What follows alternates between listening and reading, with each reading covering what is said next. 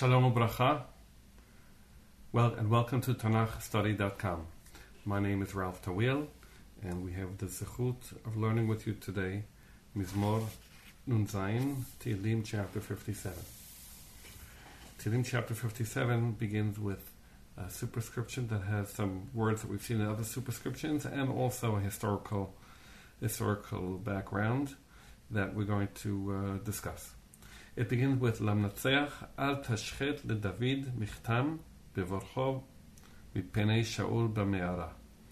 So we have several words over here. The and is a familiar one, and so is leDavid. Al tashchet means don't destroy. It occurs in several, in the beginning of several mizmorim, and so there's michtam. Al tashchet means don't destroy. Michtam means the stain. Uh, so now, it's uh, what exactly it means is, is, open to question. Some say it's a, uh, it's a this mizmor was said along with another well-known song that began with the words al tashchet. Uh, if we take it in the simplest terms, it's talking about a prayer uh, that contains the idea that the, the, the, nation, the country should not be destroyed, even though it has michtam, even though it is stained. There's two references to a time where David uh, fled from Shaul and hid in a me'ara. One is in Shmuel Aleph Perek in the beginning when he's in Adulam, and the second one is the more famous one in Perek Kafdalid Pasuk Gimel, where David is in the me'ara when Shaul comes to relieve himself within the cave. And in that situation, David's soldiers uh, try to convince him to kill Shaul, and he merely cuts off the corner of his garment and later on, that's called, or a similar situation, David tells to one of his soldiers, Al tashchit, do not, do not uh, kill him. In any event, we'll go on with the Mizmor. Uh, the, the Mizmor is basically a prayer of an individual who is surrounded by enemies, uh, vicious, vicious enemies uh, compared to man-eating lions, and the prayer that the psalmist, the prophetic psalmist, should be saved from their hands. And he begins. חונני אלוהים, חונני, כי בך חסיה נפשי, ושל כנפיך אחסה, עד יעבוד אבות. אקרא לאלוהים עליון, לאל גומר עלי. Have mercy on me, O God, have mercy on me, for I seek refuge in you. I seek refuge in the shadow of your wings until danger passes. I call to God Most High to God who is good to me. Yishlach mishamayim v'yoshieni. Cheref shoafi sera. Yishlach Elohim hasdova amito. He sends his from the heavens and he saves me. He shames and disgraces my enemies. Selah. He sends, God sends his truth and his compassion down to me. So we see a person who's calling to God, and it's a, it's a very impassioned call. You have a, lot of repetition here. Honeni, Honeni. Um, and we'll see this repetition continuing later on in the Mizmor the the word of hasaya and chesed repeating the idea that God is spreading His wing over him, protecting him, just like a mother bird would protect her young. Havot, until the until the danger passes.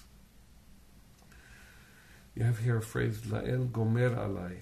The idea could be that God completes me and carries out to me what He's promised or gomer can be a way of, a switching the nation, a lamed, that sometimes happens, gomel alai, that does to me good things. In any event, uh, the call is to God who in the past has saved him, that in the past he has saved, sent, sent himself from the heavens and saved him, and that he has in the past uh, disgraced those who, who tried to kill him, his persecutors. What situation is he in? נפשי בתוך לבאים, אשכבה לוהטים, בני אדם שיניהם חנית וחיצים, ולשונם חרב חדה. he lies down amongst man-eating lions, whose teeth are spears and arrows, whose tongue is a sharp sword. The people around him are eager to kill him, to destroy him, to rip him apart, to prey upon him. And they are described in very detailed terms. You have the word livaim, which probably means uh, women, uh, female lionesses, though those are the ones who do the hunting, those are the ones who do the ta- catching of the food. And they're described in the, in the end of the verse with they're, they're, they're really people whose teeth are like spears and arrows. And Ishkeva Lohatim, Lohatim could be the, the ferociousness of the lion, or could be a reference to the sword. Their tongues, these people tongues, are like sharp, like a sharp sword. This is a concept that we've seen earlier in the in previous Mizmorim, that the tongue, the sharp sword. So these people who are wanting to tear him apart are using their tongues, using their defaming speech to, to get him. And the prayer to Hashem, which is the this is actually the refrain of this mitzvot occurring twice. Ruma al shamayim Elohim al kol haaretz kevodecha. Exalt yourself over the heavens, O God. Let your glory be over all the earth. So it's the heavens and the earth. Hashem is found in heaven, and his but his his kavod is felt on the land. It's uh, it's the combination, the power contained in the heavens and the vastness of the heavens, and that's the kavod that will come down to the land. We go back to the enemies now. Reshet hechinu lif'amai kafaf mashi karu lefanai shicha nafelu betocha selah. They prepared a net for my feet to ensnare me. They dug a pit for me, but they fell into it. Selah. Here we have the types of things, that the traps that they set up for the psalmist. Uh, a, a, net. This could be a net of words and lies, uh, or they dug a pit, a trench, a type of trap. Uh, but at, at, the end, they themselves fell into it. It's a concept that we've seen earlier as well, that the evil of the enemies rebounds upon themselves.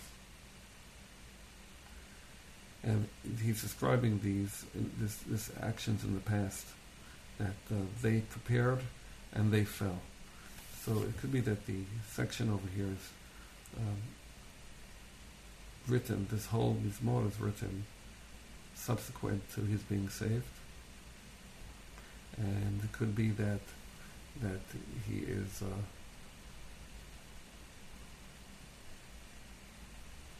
wishful thinking but sure, not only wishful thinking, but sure that God will save him.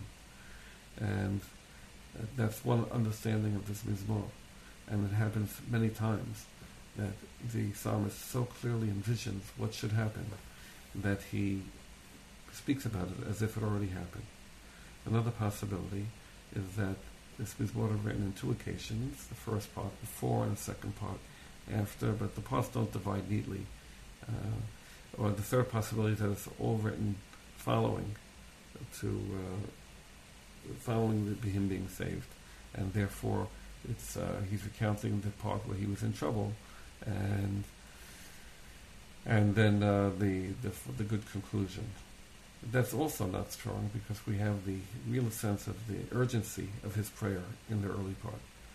So, of the three possibilities of how to look at these two parts of this mizmor, I prefer the one that in the midst of his difficulty, he is looking forward and imagining, envisioning how the enemy has already fallen into his own trap, has already hurt himself by his own uh, devisings and schemes. Nachon libi Elohim, nachon libi ashira va'azamera.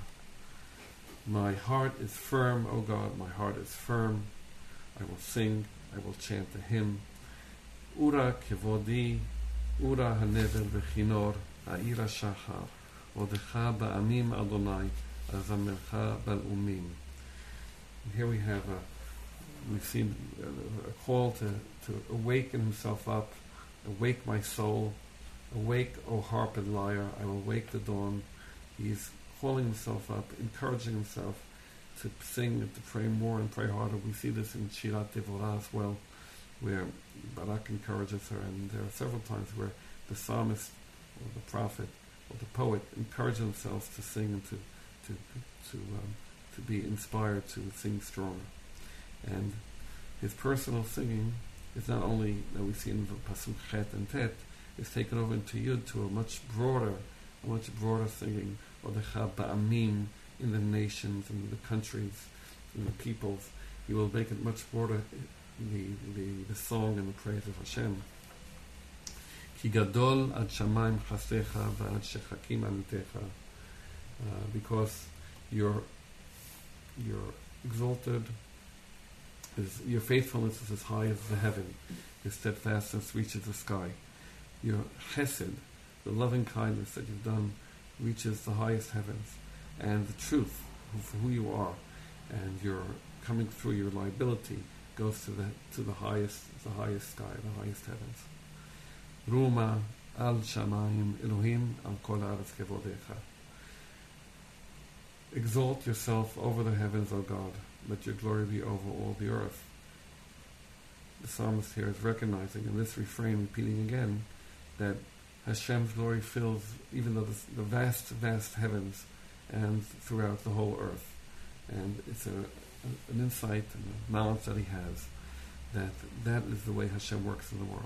And even though there are times where the enemy seems to be ascendant, ultimately it's God's power, God's vastness and might, God's justice and compassion that come through.